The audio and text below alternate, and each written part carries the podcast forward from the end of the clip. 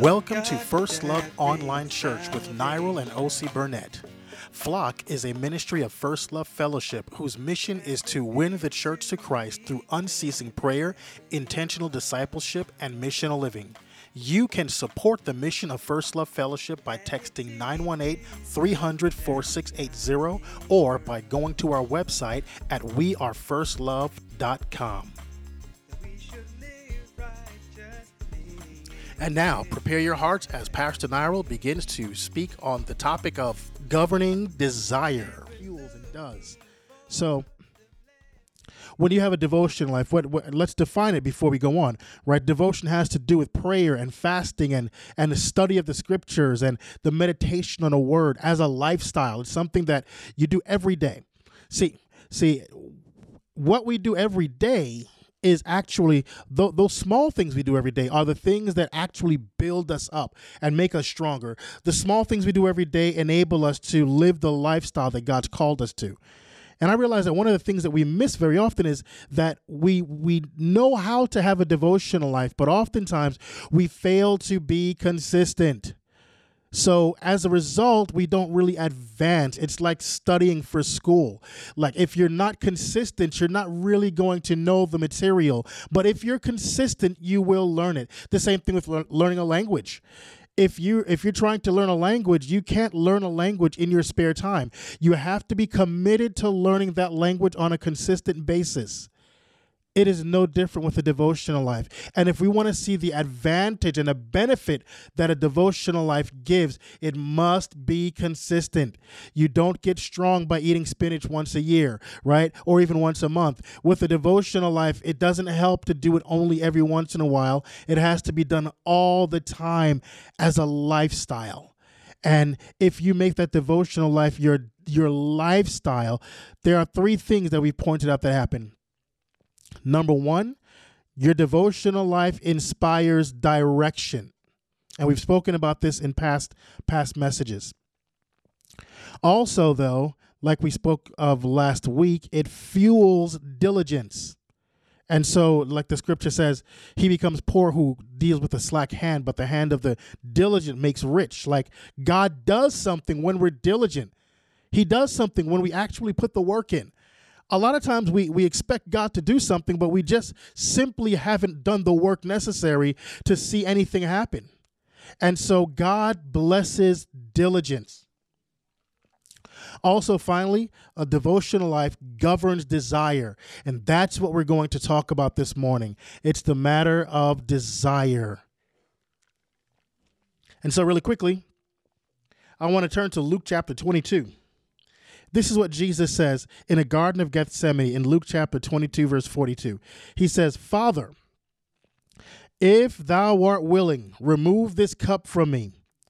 Nevertheless, not my will, but thine be done. So he's saying here, listen, uh, you know, not my will. So uh, when I read the scripture, it, it kind of gives me pause, though, because I wonder, well, what would Jesus have possibly not wanted to do?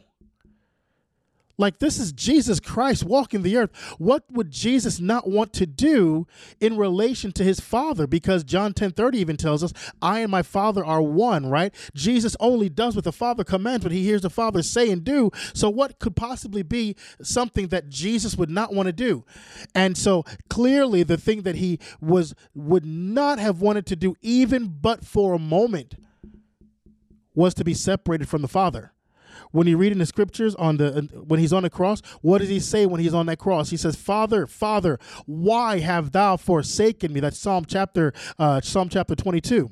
And so, so there, there's no, there's no, uh, uh, the separation that Jesus experienced from God was agonizing but he did that on our behalf he did that so that we could actually be be free and so when we when we consider that Jesus had to grapple with the will of God himself, we have to we have to consider what that looks like for us. Like when we talk about desire, what should that look like?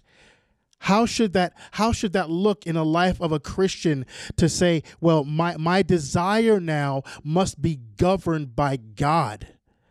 And so this morning I want to talk about that some. See, there's certain promises that are made in scripture that we that I want to pay attention to like like Mark chapter 11 24. I believe it says what things soever you desire when you pray, believe that you receive it and you shall have it. Could you imagine? That is like a limitless promise. Whatsoever things you desire when you pray, Believe that you receive it and you shall have it. How about this one? John chapter 14, 13. It says this And I will do whatever you ask in my name, so that the Father may be glorified in the Son. If you ask me for anything in my name, I will do it. Well, at face value, that is a limitless promise. But what does that mean? Because I have a lot of things I want to ask God for. I have a lot of desires that I have. Maybe in my own carnality, I'll say, you know, hey, listen, I want a million dollars in my bank account this afternoon. And based on the scripture, it says that you'll you'll do whatever I ask in your name, Lord. He says, if you ask me for anything in my name, I will do it. That's what he said. So I want a million dollars in my bank account this afternoon. See, listen, it'd be nice if it did happen. But honestly, that's not what the scripture is telling us.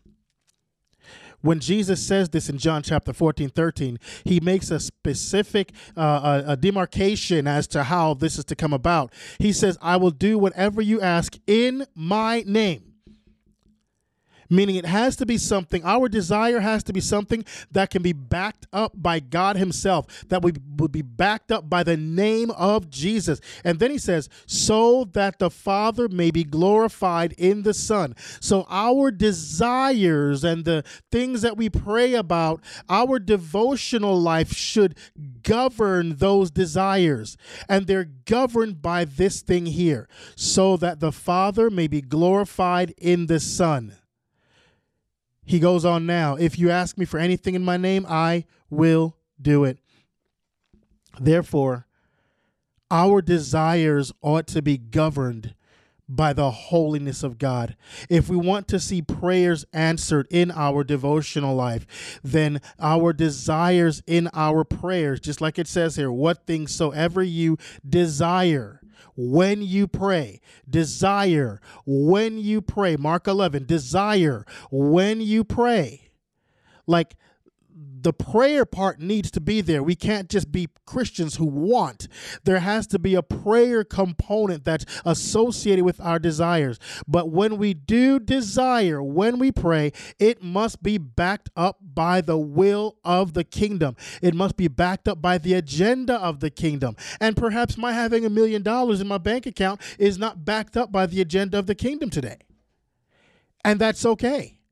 But my desires have to be built on and, and governed by the holiness of Almighty God.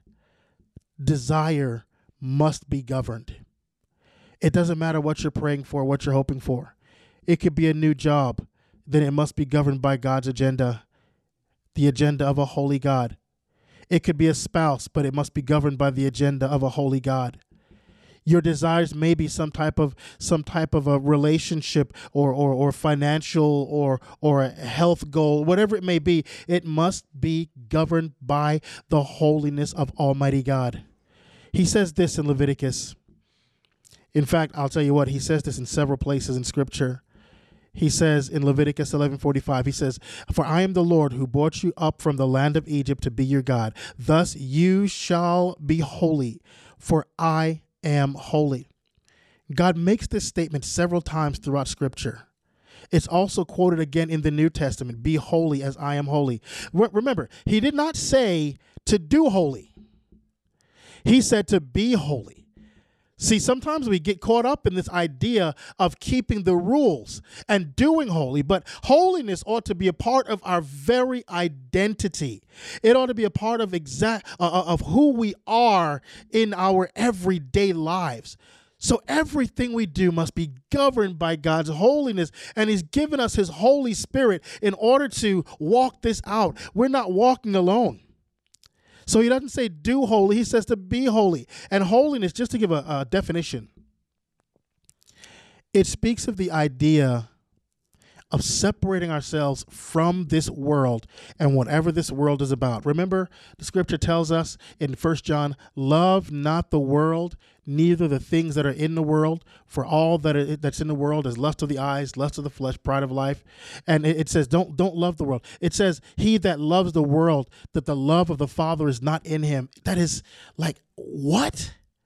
How could God say that? And yet he does right there in scripture. If you love the world, the love of the Father is not in you. So when I speak of holiness, it's not just about, about keeping rules. There is a certain level of urgency that we have to have about this. That listen, we have to demonstrate that the love of the Father is in us by separating ourselves from the world. And this is holiness defined. Holiness, the scripture says, without which no man will see the Lord holiness. Like like and it's not just separating ourselves from the world. Remember it's also separating yourselves to something. Because when you're leaving something for example the world you ought to be going to something. And in this case holiness is leaving the world and the influence of the world and going towards God and the influence of God and his holiness. Because our desires are governed by that now, having a devotional life actually fuels this ability because God sends His Holy Spirit, which gives us the ability to do what He is saying. You are not on your own when it comes to being holy. You are not on your own when it comes to walking a straight and narrow, but it depends on a solid devotional life. And again, that devotional life consists of prayer, it consists of fasting. It consists of Bible study and also meditation on the word.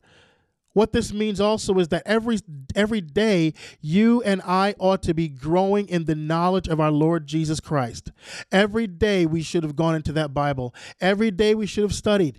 Every day we should have spent time communing with Almighty God in heaven.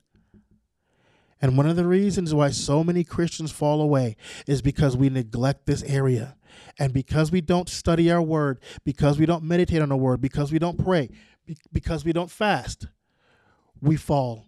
And we fall without really knowing it. We can fall without realizing it. We're slowly but surely, we're headed in the opposite direction of where God wants us to be. We're headed in the opposite direction of the closeness that we ought to have with God. And all of a sudden, you realize that at a moment you need strength, at a moment you need to hear from God, you can't find him because slowly but surely you've walked away. Now, remember, this is not about your own holiness.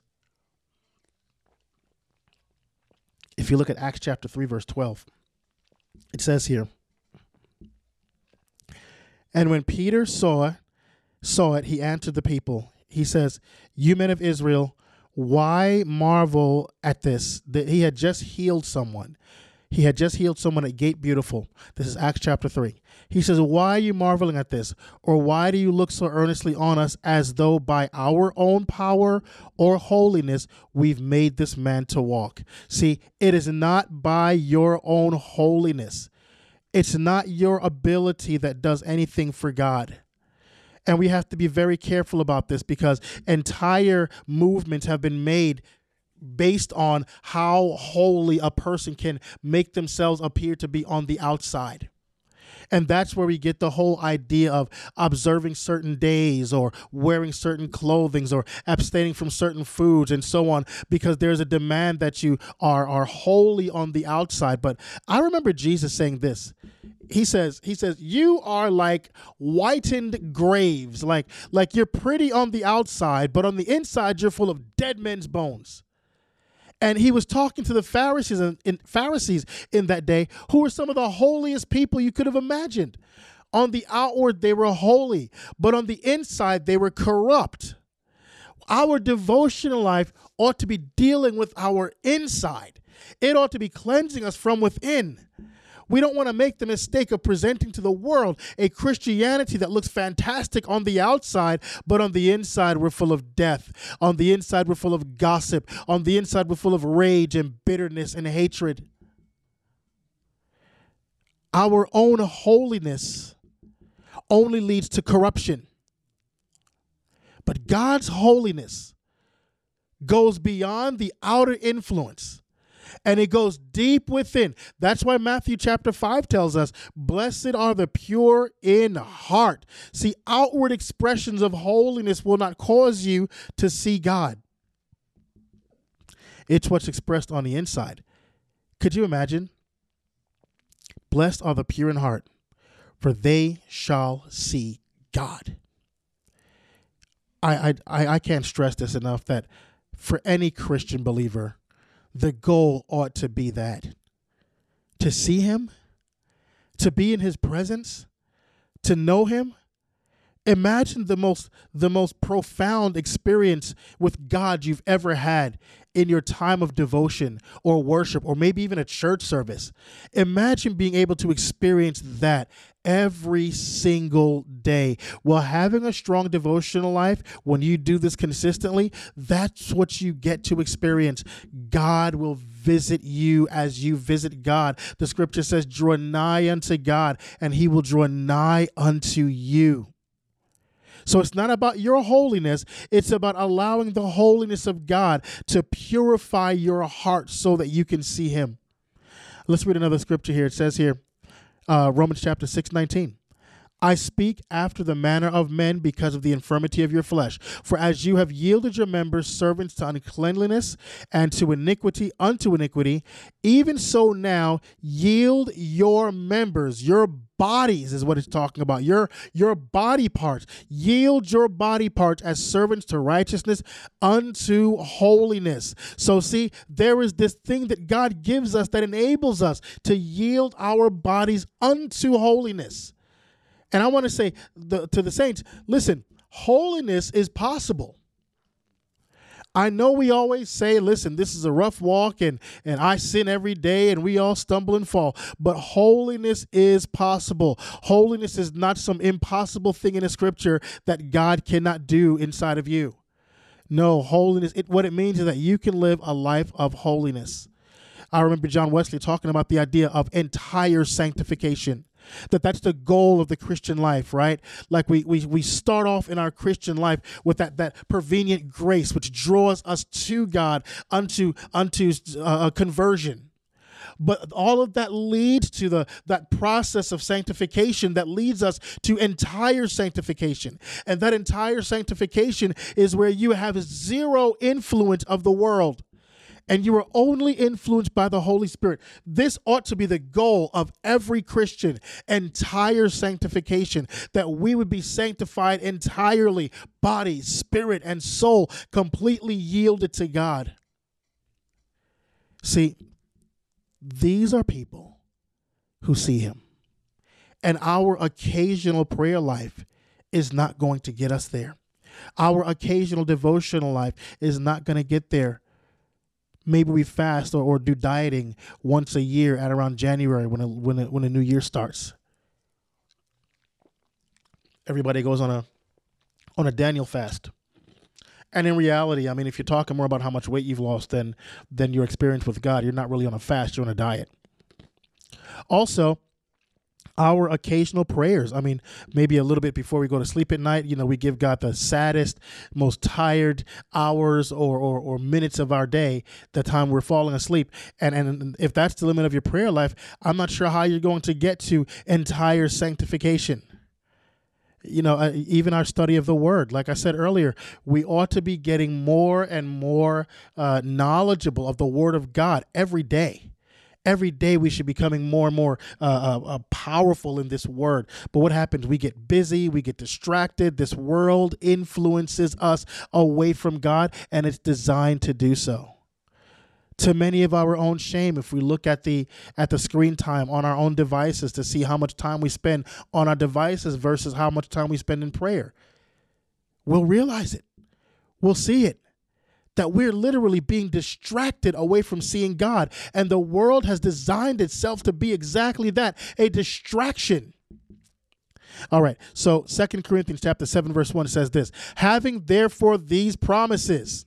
So there are promises then associated with living holy. It says, having therefore these promises, let us cleanse ourselves from all filthiness of the flesh and spirit, perfecting holiness in the fear of God. There it is. Read the scripture carefully. Can holiness be perfected in the life of a believer? Yes. Yes, it can. If we allow our devotional life to govern our desire, yes, it can. What things soever you desire when you pray? Who? A holy person. A person who's walking holy. That holy person desires look different from the carnal man's desires. It's completely different. A holy person desires, they're not like everybody else. A holy person stands out even amongst the brethren. A person living holy, that's the person you want praying for you. That's the person you want praying with you, that holy person, because they're spending time communing with God. And a holy person doesn't mean that they're just charismatic in their in their expression. Sometimes we think that a person that is hyper gifted is the person we want to pray. No, you want the holy person, and you want to be that holy person. See, uh, uh, we say it all the time, right? Most Christians aren't really spiritual, they just want to be perceived as spiritual right? And so there's a lot of people who are very expressive in their gifting and their volume when they pray. All those things that Jesus said, watch these people, right? Watch out for the people who pray aloud on the street corners. And you know, he said, watch out for that. Because that's not holiness. Holiness, it's it's an internal matter. It's when you yield your members, your your your flesh and your spirit, perfecting holiness in the fear of God. Holiness is not an outward expression. But man, oh man, when you find someone who is actually walking out the holiness of God, man, you you want to pray with that person because they've already they've probably already seen the Lord that day. They've probably already been with the Lord that day. Um, I was listening to Corrie ten Boom earlier this, well, super early this morning, um, listening to her give a message, and uh, you know, Corrie ten Boom, she was a a Dutch um, watchmaker. Her family was a family of watchmakers, and she was captured by the Nazis for hiding Jews during World War II. And so, of course, the family got arrested. Her sister actually died in prison, and she saw her sister die and how horrible they were treated, how horribly they were betrayed. And someone asked, "Well, how did you, how did you find it in you to forgive?" And she could only give glory to God for the ability to forgive because the depth of her her devotional life and her communion with God enabled her to forgive the Nazis that were responsible for the capture of her family, the death of her sister, and and, and everyone her age in her sphere of influence was killed by the Nazis. Later on, she met the person that betrayed her and it was one of the, the Nazi officers that was that was holding her captive.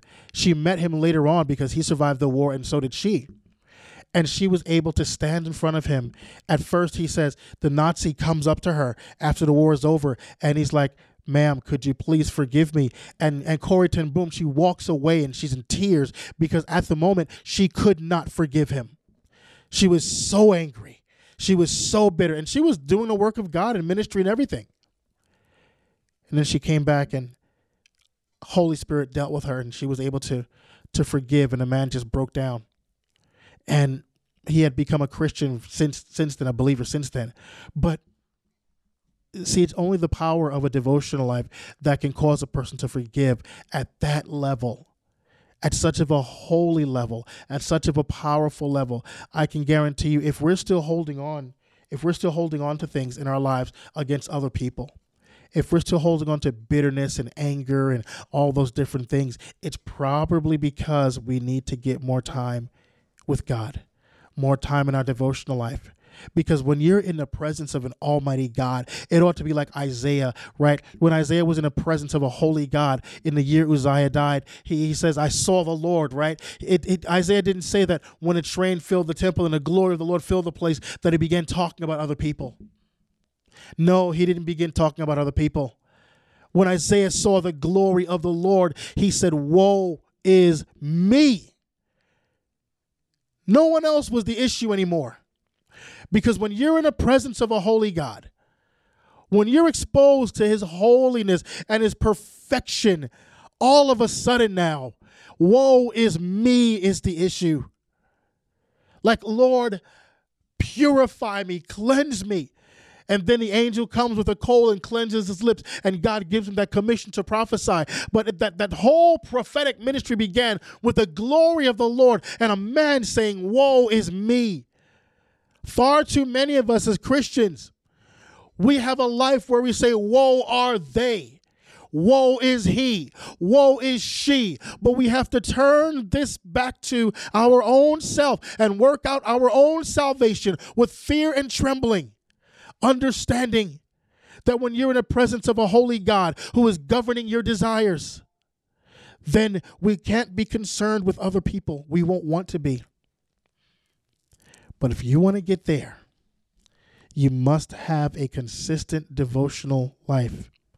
1 Thessalonians 3:13 says this, to the end he may establish your hearts unblameable in holiness before God. Listen to that.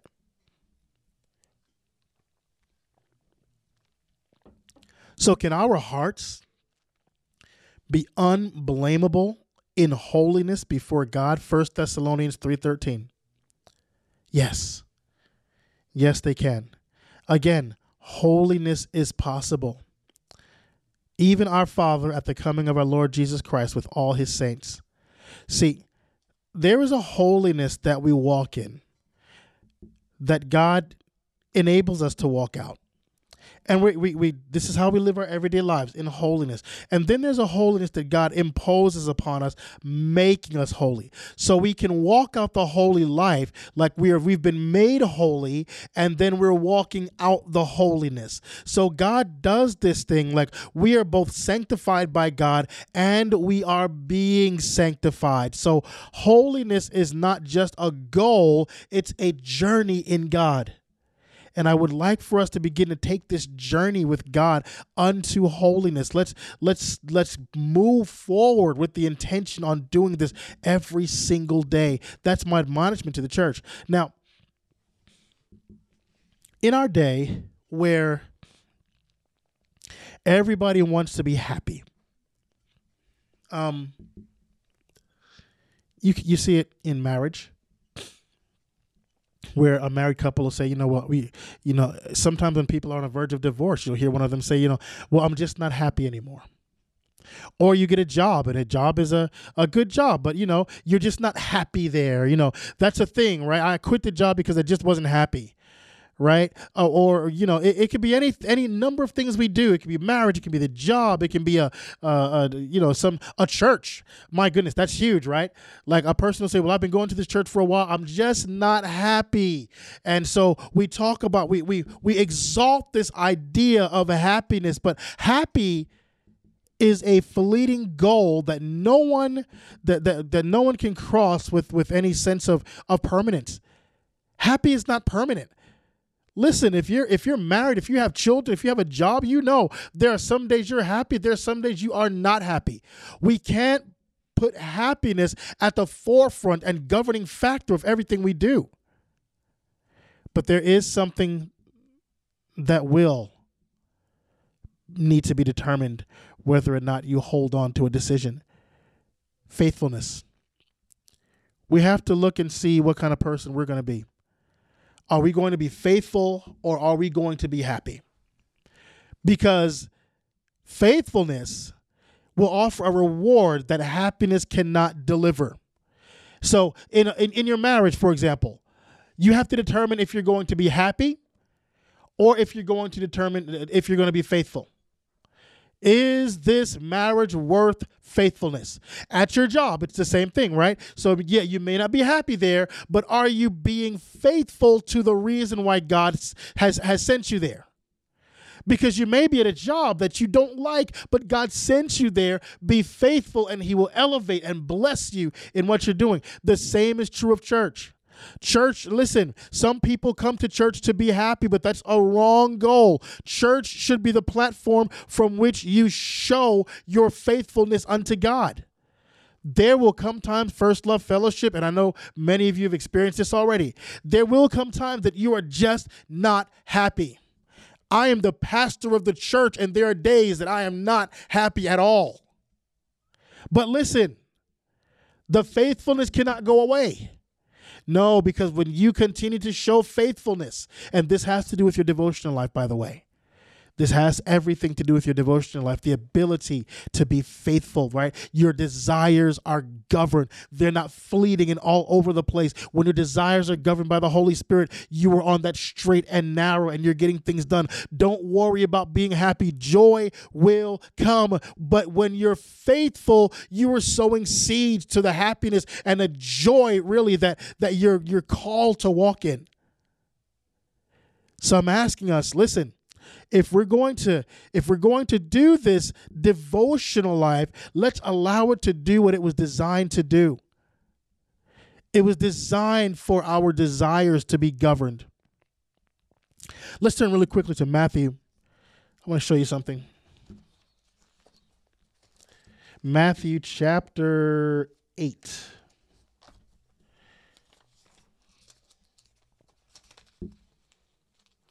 We miss out on a lot of things because we decide to abandon the the abandon ship when it comes to faithfulness too early. Too early. We live you know they always say we live in the microwave generation right? Where everybody wants things right now. I know that's kind of an old analogy. Uh, now it would be like the internet generation. Do you know it used to be where where if you wanted to really learn something you had to go and to the library to the card catalog uh, get your get the things you're looking to research go to the card catalog and find the books you need and then sit there at the library or check the books out that you need and, and, and actually study real books. Or you get your encyclopedia britannica that's at your house and you pull out each of the topics there and you study. And what took us in the past three hours to do a google search can do now in three seconds so we don't really understand in our generation what it means to actually do the work towards getting a goal accomplished or actually doing the work long term to see some some some results out of what we're doing. We want instant results. So you could have been wrapped up in drug for the past 15 years and want to be free like today. And it could be that there's some things you have to do in order to come off of drugs, and it's going to require discipline and dedication.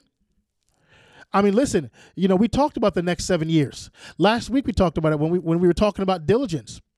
Like, listen, you can be 850 pounds, but in seven years, you can go down to 150. But there are things you have to do every single day, and there's going to be days you are not going to be happy. But you're not going to come at 850 pounds and expect to be 150 by next week. It's not going to happen unless we start cutting limbs off of you. So, w- results require consistent activity every single day. If you're in business, you should know this. You can't do business with a part-time mentality. I don't care if you're you're bivocational in your business. You can't do it with a part-time mentality. Like you have to be consistent every single day. You're getting that job done. It says here, and when he had entered Capernaum, Capernaum, um, uh, Matthew 8 5. When he had entered Capernaum, a centurion came to him, entreating him, and saying, Lord, my servant is lying paralyzed at home, suffering and with great pain. And Jesus said to him, I will come and heal him. Now, I'm only sharing this because I want you to see how God handles our needs. Jesus made a final decision with this centurion I will come and heal him. It wasn't like he was saying maybe, he wasn't telling him to do a thousand things. But listen to why. It says, The centurion answered and said, Lord, I am not worthy for you to come under my roof, but just say the word, and my servant will be healed. Say the word, my servant will be healed. And then he says, For I too am a man under authority, with soldiers under me. And I say to this one, Go, and he goes, and to another, Come, and he comes, and to my slave, Do this, and he does it. Now, when Jesus heard this, he marveled and said to those who were following, Truly I say unto you, I have not found such great faith with anyone in Israel. Our devotional life should be doing that to our faith. It should be enabling us to ask the big things. I hope you all wrote out your big seven year goal. I hope you wrote those goals out because you you know don't write small goals and small plans. You've not been put on this earth for a small goal and a small plan. If you're going to live this life, you better do this thing big. You better reach out and ask the Lord, Lord, what is it you would have me to do? And do that because it seemed like in this verse here, Jesus is very decisive towards those who are operating in faith. If your desires are governed by your prayer life and by your de- devotional life, feel free to operate in faith. Understand something. See, faith faith needs conditions in order to work. And that's really what I want to, you know, with this, this, series, I think we were calling it like faith, trusting God without losing your mind, right? Well, faith requires conditions in order to work for any of us. There should be direction, there should be diligence. Like if you're lazy, what are you praying about? Why are you trying to operate your faith in something if you're lazy? Like fix the laziness. And that should be fueled by your prayer life.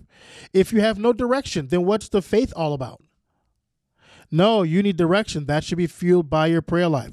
And if your desires are off, like James said, like, you know, you have not because you ask not, because when you ask, you ask amiss, that you might spend it on your lust. Like, if your desires are off, that's a big problem. So, see, when we have when he, when these things are not together, we don't have the theater by which faith can actually operate.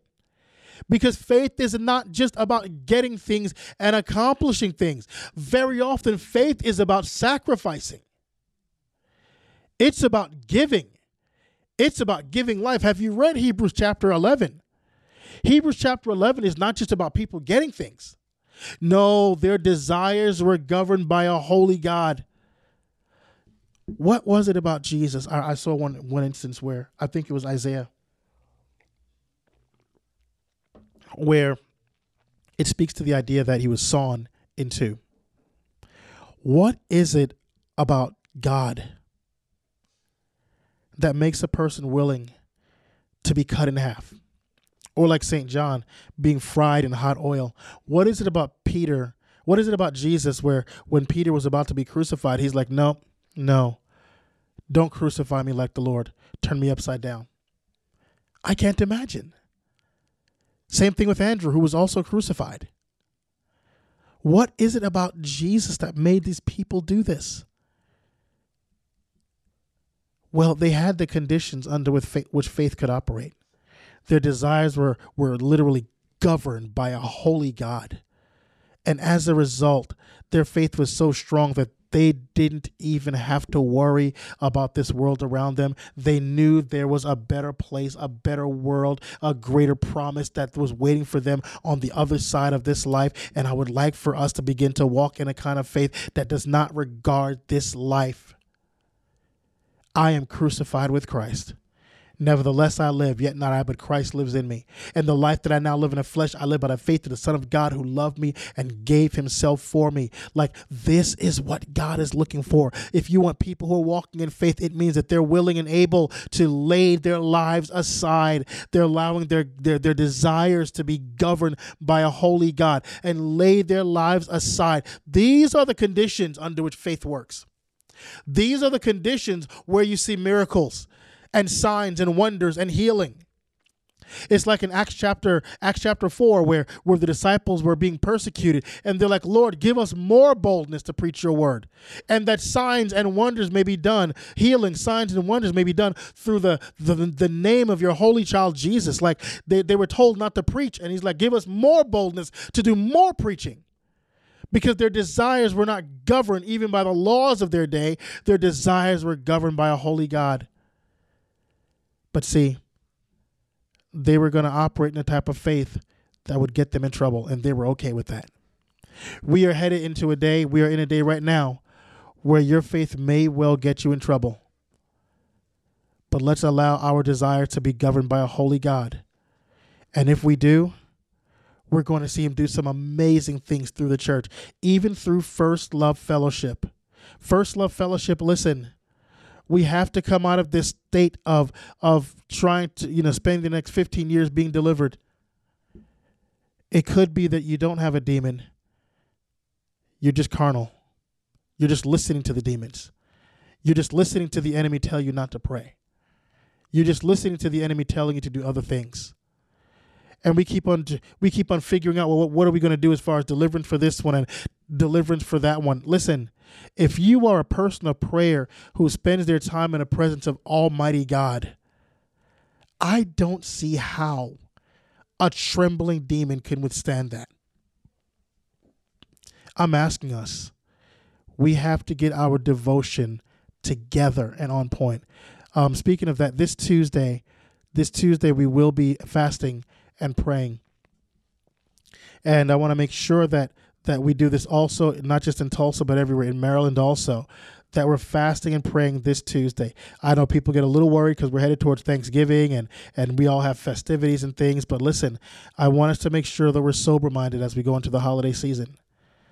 That we allow the Holy Spirit to govern our desire even now um, because there's a lot going on, and I'm seeing, I'm noticing that people are are still going through a lot of different struggles and and fighting a lot of strongholds. I don't want us to get distracted though by what's going on in a world right now uh, uh, with the holiday celebrations.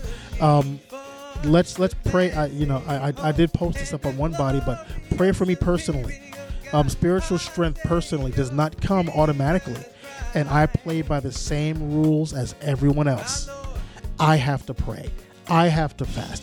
I have to spend time in the world, the, the word, or I will simply go out into the world like anyone else. I'll be drawn by the world just like anyone else. So pray for me. Pray for all First Love Fellowship leaders and their households. Um, we want to see the move of God where, where, where we're seeing First Love Fellowship leaders operating in their gifting, the giftings of the Spirit, and and and and they do. Many of them do. Uh, we just want to see the, an increase there. Um, things are about to shift in First Love Fellowship and how and how we do things. So pray about our prayer chapel here in Oklahoma. Um, that's something that we've been praying about and talking about. We're going to pray about it some more.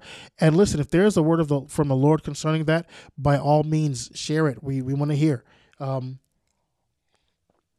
remember to pray for Israel.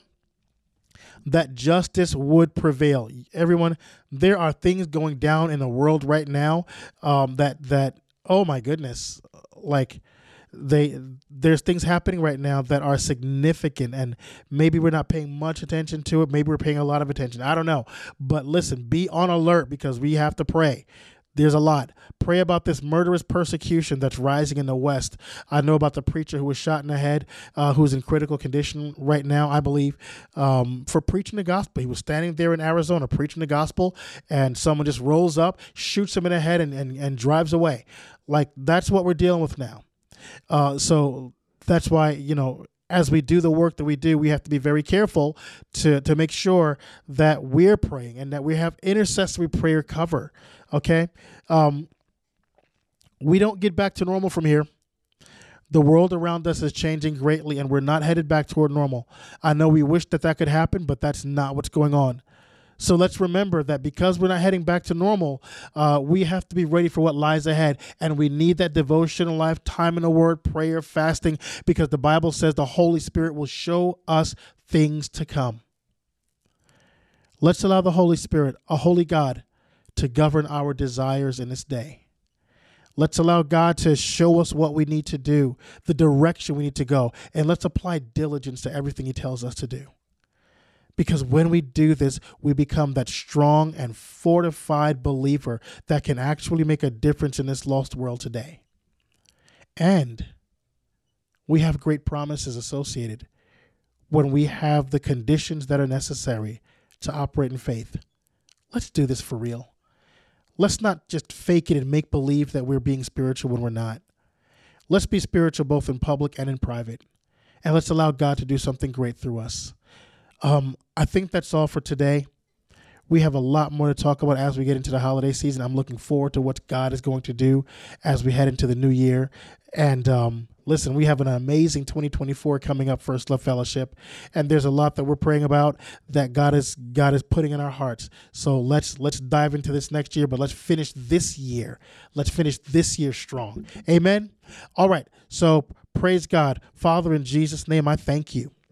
Thank you, Lord God, that the entrance of your word, of your word brings light. understanding, power. Yours is the kingdom and the power and the glory. And so we bless you and we honor you. We give you glory, Lord God. Let your word, Lord, be sealed and permanent in the hearts and minds of everyone who has heard. In the name of Jesus. Thank you, Lord.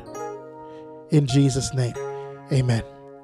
If you would like to support the mission and giving uh, vision of First Love Fellowship by, by giving, you can do so by going to uh, firstlove.givingfuel.com slash first love fellowship. I know that's a lot. Um, normally you can just go to the website wearefirstlove.com but you can go to firstlove.givingfuel.com uh, i believe it's being posted up in the comments we do need like an army of generous givers in these last days of this year because there's a lot going on. We're feeding a, um, you know, we're feeding a many people a big Thanksgiving dinner this afternoon, right after this this podcast is done. We're also going to take to the streets in December, and we're going to be doing Thanksgiving dinner for the homeless and those who are addicted and living on the streets. We've been ministering at the Demand Project for the survivors of trafficking and many more different things, even in Maryland, where they're going out to do the open air intercession. There's a lot going on at this time of year, and First Love Fellowship could really uh, use those co laborers who are willing to give. So you can give on a link that's being provided there. Uh, give generously because the Bible says uh, that, that he that sows sparingly shall reap sparingly, and he that sows bountifully shall reap bountifully. Um, let us all give, not grudgingly or of necessity, for God loves a cheerful giver. Well, I think that's all we're, we, have got today. So, uh, you all be blessed. I love you guys. Thank you so much for coming on. And uh, we will see you uh, soon with more from the Word of God. So, let's continue winning the church to Christ through unceasing prayer, intentional discipleship, and missional living. Be blessed. God bless. Thank you so much for listening. Your generous support enables us to continue to fulfill our mission to win the church to Christ through unceasing prayer, intentional discipleship, and missional living. You can offer additional financial support by going to our website at wearefirstlove.com. Until we meet again, may the Lord bless you and keep you. The Lord make his face shine upon you and be gracious unto you. The Lord lift up his countenance upon you and give you peace. In the name of Jesus, the Son of God, our Savior always remember your first love. He gave himself